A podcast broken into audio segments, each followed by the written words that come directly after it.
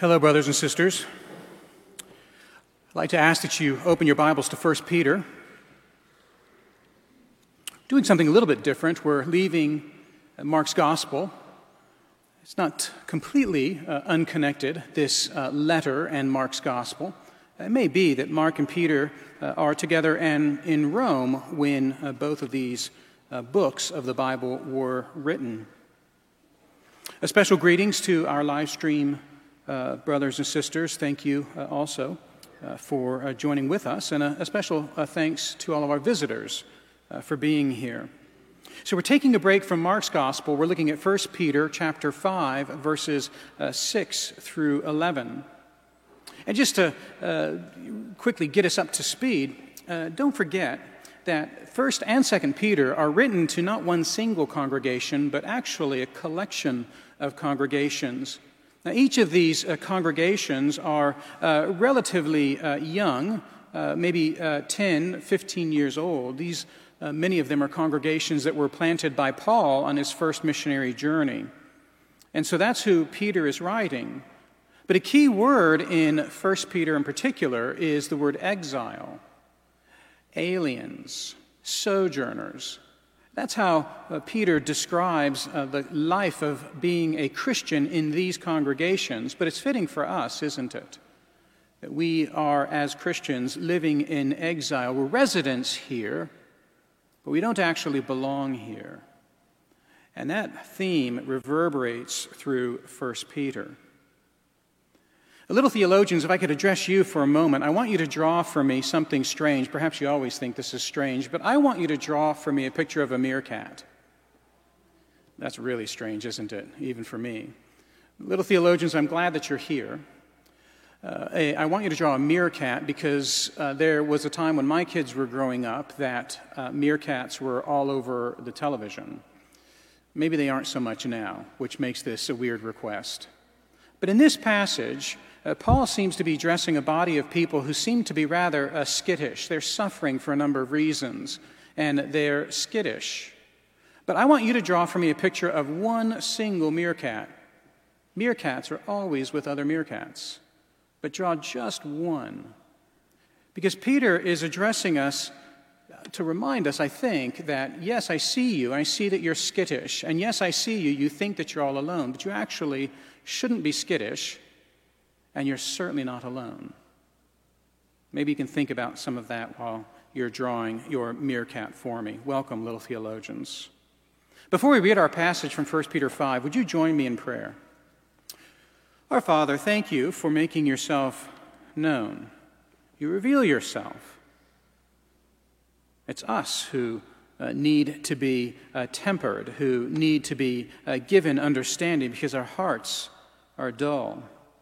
And so, Father, we pray that by your Holy Spirit, that you would give a lightness and brightness to our hearts, that these hearts would be receptive to what you have for us this morning. We thank you for doing this by your great power. In Jesus' name, amen. So again, our, our passage, 1 Peter chapter 5, and we'll begin at verse 6. Humble yourselves, therefore, under the mighty hand of God so that at the proper time he may exalt you, casting all your anxieties on him because he cares for you. Be sober minded, be watchful. Your adversary, the devil, prowls around like a roaring lion seeking someone to devour. Resist him, firm in your faith, knowing that the same kinds of suffering are being experienced by your brotherhood throughout the world. And after you've suffered a little while, the God of all grace, who has called you to his eternal glory in Christ, will himself restore, confirm, strengthen, and establish you. To him be the dominion forever and ever. Amen. Well, as I said, Peter's writing from Rome, and he's writing perhaps 15 years after Paul planted several churches. Uh, this is in what is modern day Turkey. And the letter is clearly addressed to people who are suffering. They're enduring trials of various kinds. Now, all the, not all the trials are uh, actually uh, unfolded before us in 1 Peter, but they are clearly suffering for the name of Jesus. And I want us to think about this year of 2020. I certainly am. I mean, in January of this year, did any of us expect March of this year, or April, or what came to follow? In January, were we expecting that? It's been one of those years. And so I'm asking myself the question is there anything that we can be thankful for in the year 2020? We're rushing to euphemize this uh, year such that 2020 is the uh, year to beat all years, but I don't think it is. It's just a year. There have been trials associated with this year to be sure, but it's still just a year. And as we look at the setting in which the, uh, these believers uh, that Peter is writing, and look at their setting, I think that we can see a lot of 2020 uh, ishness in that setting. And Peter, he has something to say to individuals in that setting. I want to say two things about the world of the recipients of this letter. I think they should sound familiar to all of us. The first thing I want to say with regards to the setting of the recipients of Peter's letter is this the world in which they're living in is a very Epicurean world. What do I mean by that? Epicurus was a philosopher who wrote in that era between the Old and the New Testament. But he became popularized just before the birth of Jesus. There was this resurgence of uh, Epicurean philosophy, so to speak. But in all honesty, it's a philosophy that sells rather well. The chief uh, belief of Epicurean philosophy is that uh, all of life is centered around receiving, gaining, having pleasure. That all of life is meant to be uh, a life in which there is an absence of trouble in which there is freedom from pain, freedom from fear. It's really a doctrine of happiness as the uh, end all goal for all of life. And so the church, the churches that Peter is, is writing, uh, the, the church is located in a world that is based upon building a comfortable, luxuriant life. And in many ways, this was actually a, a reasonable thing during this time. It's reasonable to pers- pursue luxury. Uh, this is the ascendancy of the Roman Empire. There's lots of luxury to be had, and so making a life of happiness was actually reasonable. To do anything in the name, for instance, of a dead person like Jesus of Nazareth, well, that was unreasonable and, in fact, dangerous. And to say the very least, if you follow that person who once lived but is now dead, you miss opportunities for happiness. That's the first thing with regards to the setting of the recipients. Does that sound familiar to you at all? The second thing is this that these Christians were increasingly in their cities marginalized as Christians. The majority culture is beginning to feel very comfortable rejecting the Christian culture. Uh, for instance, uh, within Christianity, there's no more shelter of Judaism. It was clear to everyone that Christianity is something other than Judaism. They can respect uh, Jews, but not these strange Christians. And not only that, during this time, there's this great rise of the worship of the emperors, such that if you refuse to worship an emperor, well, it doesn't matter what your religion is, you're rejected as a person. And you are especially vulnerable to the marginalization of the world if you had a particularly low status, like a slave. If you're someone like that, you're very vulnerable to marginalization.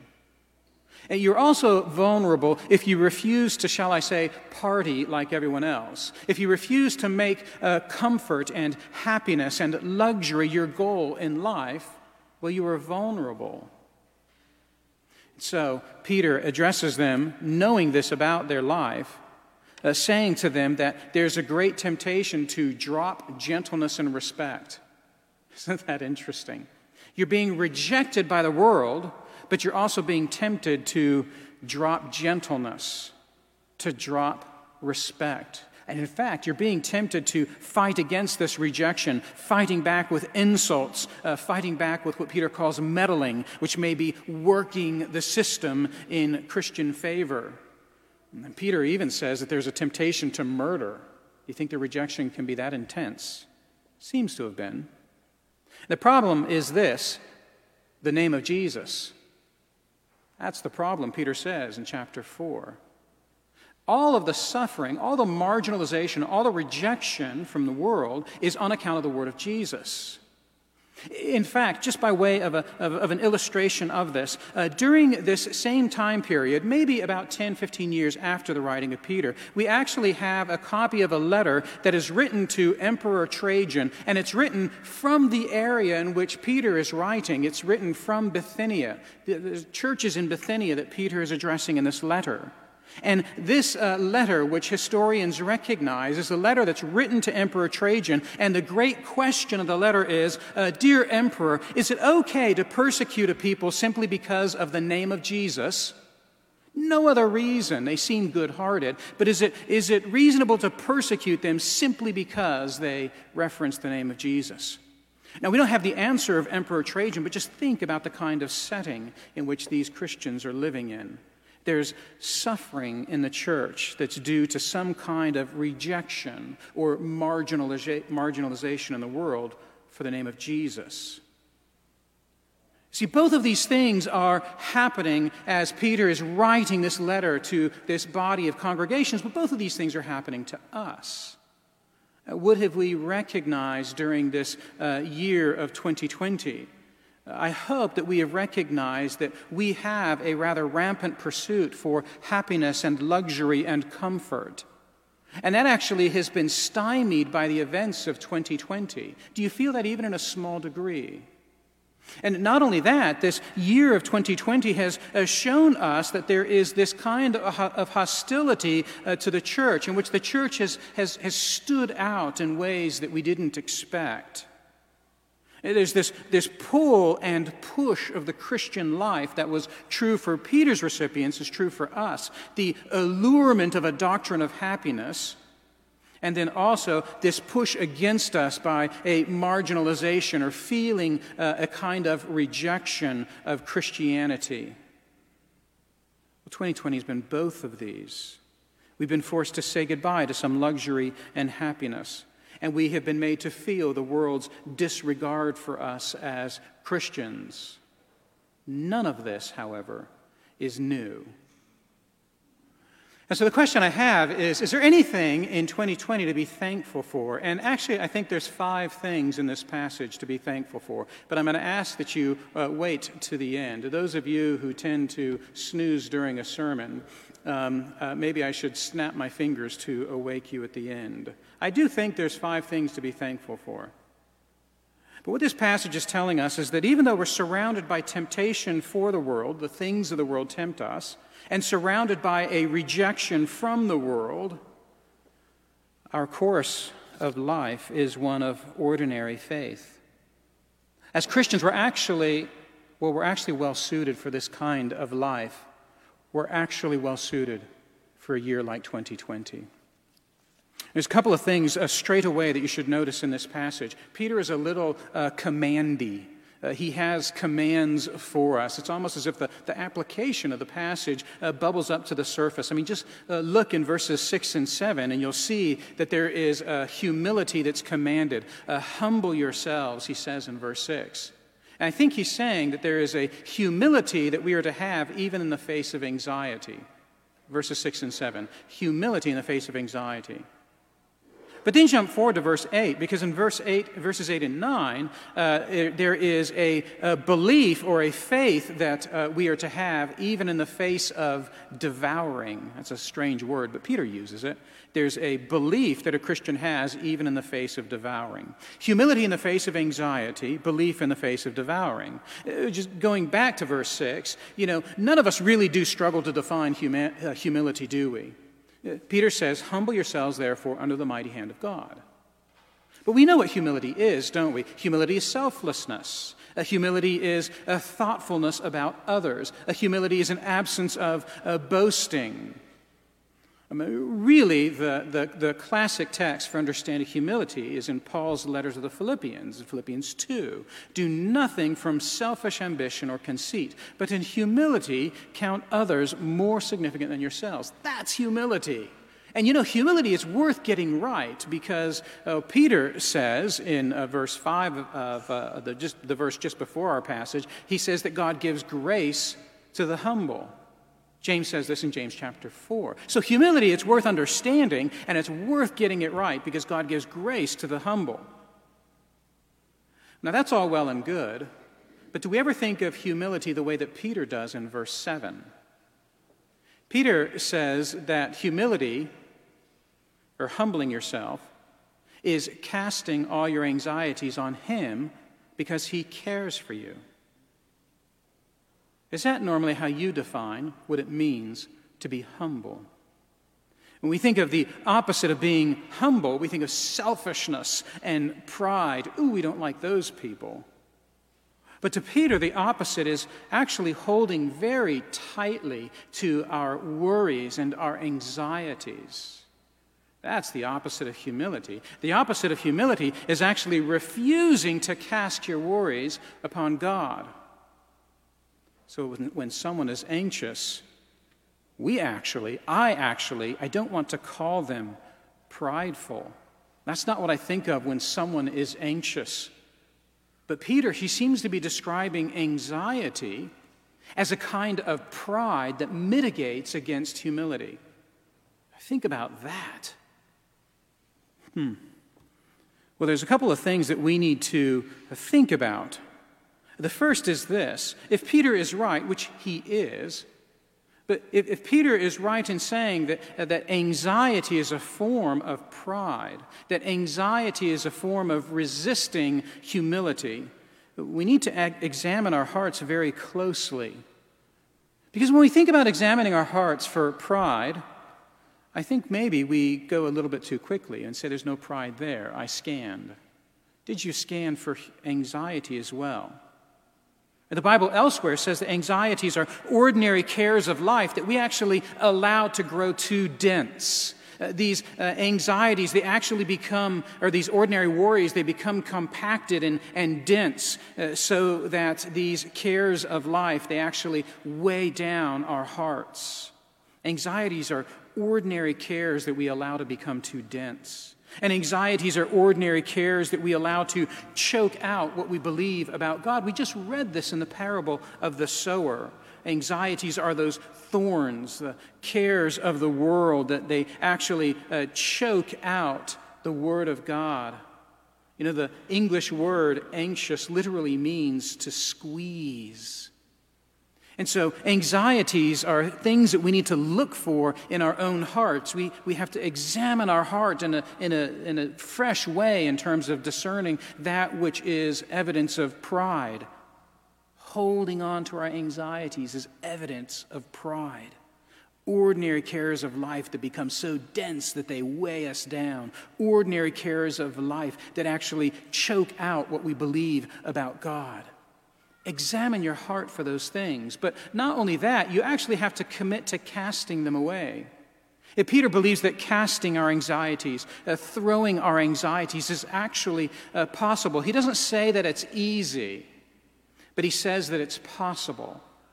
The verb cho- choice that he uses for casting is the kind of verb that applies to us all the time. The ordinary part of the Christian life is continually examining our heart for these anxieties and then uh, casting them away to God. It's not something you uh, do uh, one season of life, it's your ordinary life. And so we need to commit to casting those anxieties. We're examining our hearts to find them, and we're committing to casting them away. Before any of us think that that is just so simple, know that there's a certain way that that needs to be done. Peter says that our anxieties are cast on him. You see that in verse 7. We cast our anxieties on God.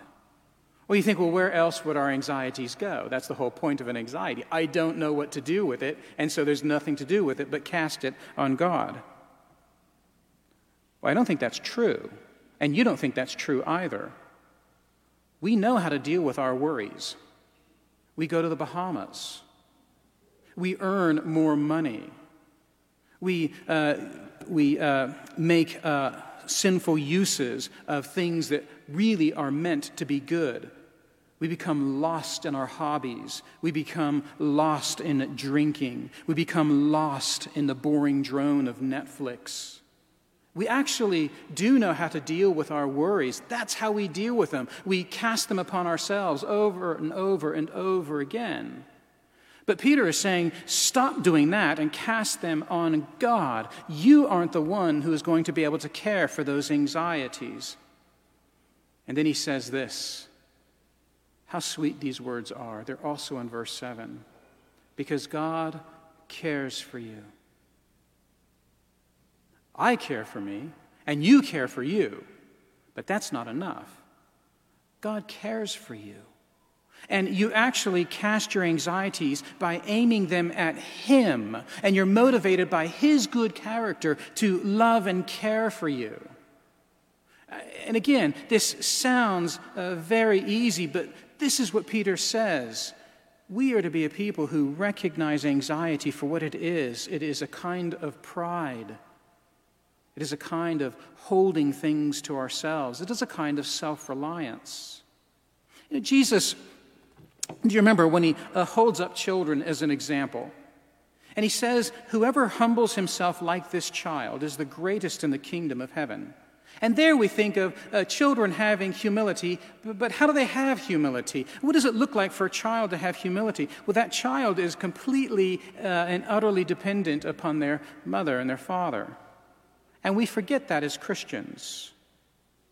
That's what humility is. Humility is throwing your anxieties to God because you know that He cares for you. And so you examine your heart to find those ordinary things that have become anxieties, and you commit to casting those things to God because He cares for you. But you remember that He cares for you, and that's your motivation, not mere desperation, but knowing that you are a child of God, cared for very well by Him surrounded by temptation for the world and rejection from the world. You see, the course of life is actually pretty, pretty ordinary as a Christian. And that's where Peter goes next in verses 8 and 9 belief in the face of devouring. You know, we, we think about these uh, three commands that come very quickly in 8 and 9, but I think they all tie together. The first two you see in verse 8 we're to be sober minded and we're to be watchful. And both of these verbs actually are negatives that Peter turns positive. To be sober minded is to be free from intoxication, it's to be clear headed, it's to be self aware. And the same thing is true with watchfulness. To be watchful is to not be asleep, it's to be awake, aware of what's happening around you. Peter says, Don't be drunk, and he says, Don't be asleep. And one scholar, I think, is very right in noticing that, you know, one of these commands is something internal. To be clear headed and self aware is internal. And then one of them is to be uh, external. If you're sleeping, you're missing what's going on around you, so don't sleep. You can pay attention. But then jump down and you see the third command. And really, I think this third command of resisting your adversary, I think it's based upon the first two commands the sober mindedness and the watchfulness. The third command is resisting your adversary, literally, setting yourself in opposition to him. You ever stood face to face with wind pushing against you? The, the word that Peter uses for resist is digging in your heels, it's uh, holding yourself against that strong wind. Brace yourself, Peter says. You see right in the passage the devil the accuser. I think that's who Peter is referencing. And I know this because the New Testament is actually very comfortable talking about the devil. The devil is real. The devil is an accuser, someone who lies about who we are in Christ. Uh, I love that Paul says in Ephesians 6:11 that the devil is one who actually schemes, who plots and plans. Well, Peter is uh, the only New Testament writer who describes the devil like this one who, in verse 8, prowls around like a roaring lion, seeking someone to devour.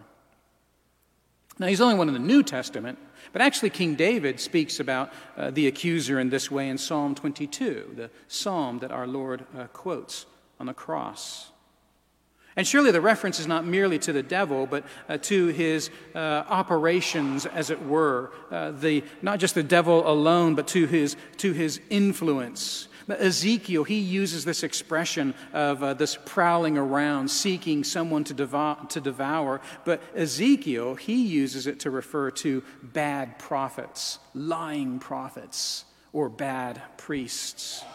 These prophets and priests during Ezekiel's time, well, they themselves are serving as instruments of the devil. What do you suppose is happening to these believers that Peter is writing? They're tempted by the culture of the world to seek happiness and comfort. And yet, at the same time, they're marginalized, rejected by that same world for being Christians. One commentator says that Peter focuses on the roaring of the devil because the roar is something that induces fear in the people of God. Why is this lion roaring? Roaring to scare us to intimidate believers in the hope that, they, that if they capitulate, if they deny the faith, then this devil will leave them alone. And if they continue to believe, then this devil will devour them. Now, this commentator says that it's intimidation. Well, Peter, he is calling believers to resist the devil, which is really to resist being eaten by the very world in which they live but he tells us how to resist. Before we think uh, that that resisting is something that's so complex, look how clear headed Peter is. The resisting is actually what you've just read in verse 8. It's being sober minded, it's being uh, self aware, knowing who you are as a sinner, but also knowing who you are as a child of God. But it's also knowing that what's happening in the world is happening because of God's ordained will. While he isn't doing what you might do at this time, he is working, and he's working like a mustard seed, slowly, sometimes imperceptibly. God's word tells us both of these things. God's word tells us who we are as Christians, and we need to remember that. And God tells us that He Himself is working in the world, even though it might look like He isn't or feel like He isn't. In many ways, the resistance of the adversary who is seeking to devour and who is certainly intimidating, that resistance is remembering who God is and remembering who you are. One of the lies we uh, hear bandied about in the life of the church is that really the resistance is about uh, an extra dose of faith. And we look at verse 9, that phrase, firm in your faith. And I hear Christians encouraging one another that what they really need is more and more faith. That's what it's going to take to resist. And not ordinary faith, but rather extraordinary faith. But that's not what the passage says at all. I can't see it there in any way, shape, or form. verse 9 isn't about your personal experience of faith, it's about the faith of the church. It's about what the church believes in the objective truth of the gospel. It isn't believe harder, it's believe the right things. Believe what the church has always believed about who we are as Christian people and about what God is doing in the world. One commentator says this is not individual faith, but the beliefs of the worldwide church.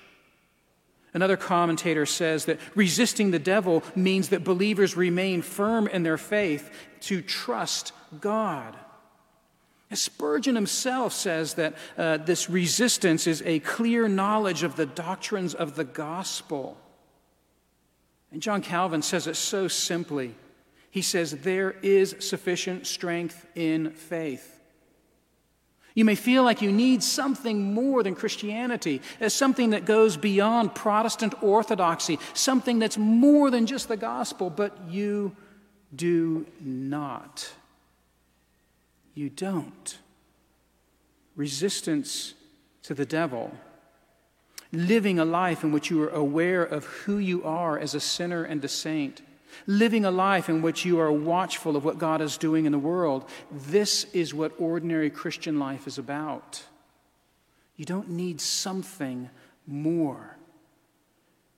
Again, it isn't believe harder, it's believe the right things about who you are and about the work of God. Surrounded by temptation for the world and surrounded by rejection from the world. really the course of the Christian life is ordinary faith. And it brings us to our present need. Peter knows who he's writing to. He knows that they are tempted to make the good life everything about their life, to seek happiness and comfort, to seek freedom from trouble as the ultimate goal. And he also knows that the church is struggling against marginalization in the world. And yet he says we're called to live lives of humility. The anxieties of the world are sometimes our own anxieties. We sometimes idolize comfort, and we sometimes make the avoidance of hardship our very goal of life. We're also very afraid of being marginalized by the world, rejected by the world, uh, paying uh, an unjust price in the world because we believe in Jesus. But don't allow these cares to become too dense. And don't allow these cares to choke out what we believe about God. That's what Peter means when he says we are to be humble. But we're also called to live not just lives of humility, but lives of resistance to the evil one. We need to know what Christian belief is and that that belief is sufficient. We need to know and believe who we are as sinners and as children of God. This is our self awareness. And we need to know and believe that God is at work in the world, that his story of redemption is unstoppable, even if it looks like the world is advancing. We need to know this. How do we know this? We know this in God's Word. As there we find who He is, and there we find our great need, and there we find His provision for us in Jesus Christ.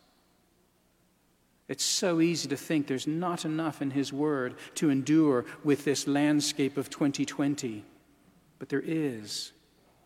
You see, Peter believes that a rudimentary reminder of this is all found in the character of God. And here we are, five things to be thankful for this year.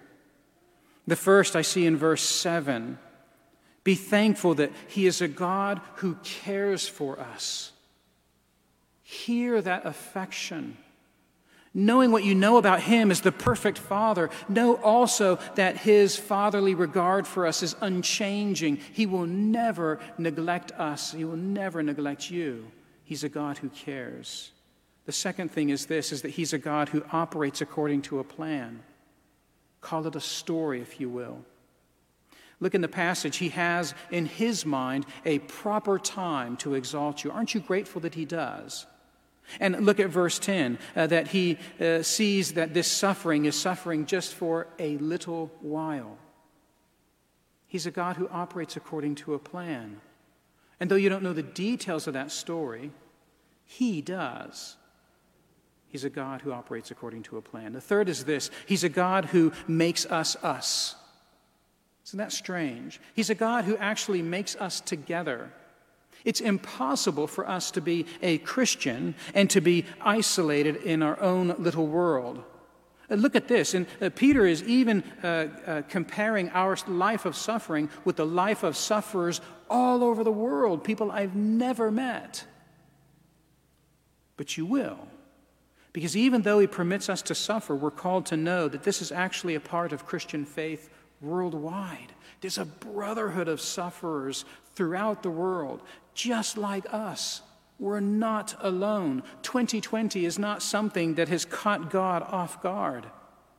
There are brothers and sisters all around us who are suffering for the same faith, the gospel of Jesus. He's a God who makes us us. And the fourth is this He's a God who exposes himself through promise. Look at verse 10. He has promised to do all of these things. This is not on me, it's not on you, it's on Him. He has promised to restore us, to confirm us, make us able, to strengthen us, to actually, or literally, prop us up, and to establish us, to stabilize us on His own foundation. This is God exposing Himself to us. And You can complain that these things aren't being done to the degree that you'd like them to be done, but He is a God who exposes Himself through promise. Will He really do it? He's promised. And the fifth is this He is a God who tells us how to live in this world. We may not like how He tells us to live. We may not like that He tells us to be humble because humility is what defeats anxiety. And we might not like that He says uh, faith in the gospel is that which defeats being eaten up by the world. It's true, we may not like these things humility and faith in the gospel. But these are the means by which God says we are to live in this world. These are the means by which God provides for us. Is there anything to be thankful for in 2020? He's a God who cares for us, He's a God who operates according to a plan, He's a God who makes us us. He's a God who exposes Himself through promise. And He is a God who tells us how to make it in this present age. This is our God. Let's not get lost in what the world tells us about 2020. It's not unprecedented. It's not unprecedented. Would you join me in prayer? Our Father, you know how to care for us. You are caring for us. We ask that you would forgive us for thinking that there is something so new that is happening that you are off balance. We are off balance. Heavenly Father, would you remind us this season of the goodness of your character? We thank you in Jesus' name. Amen.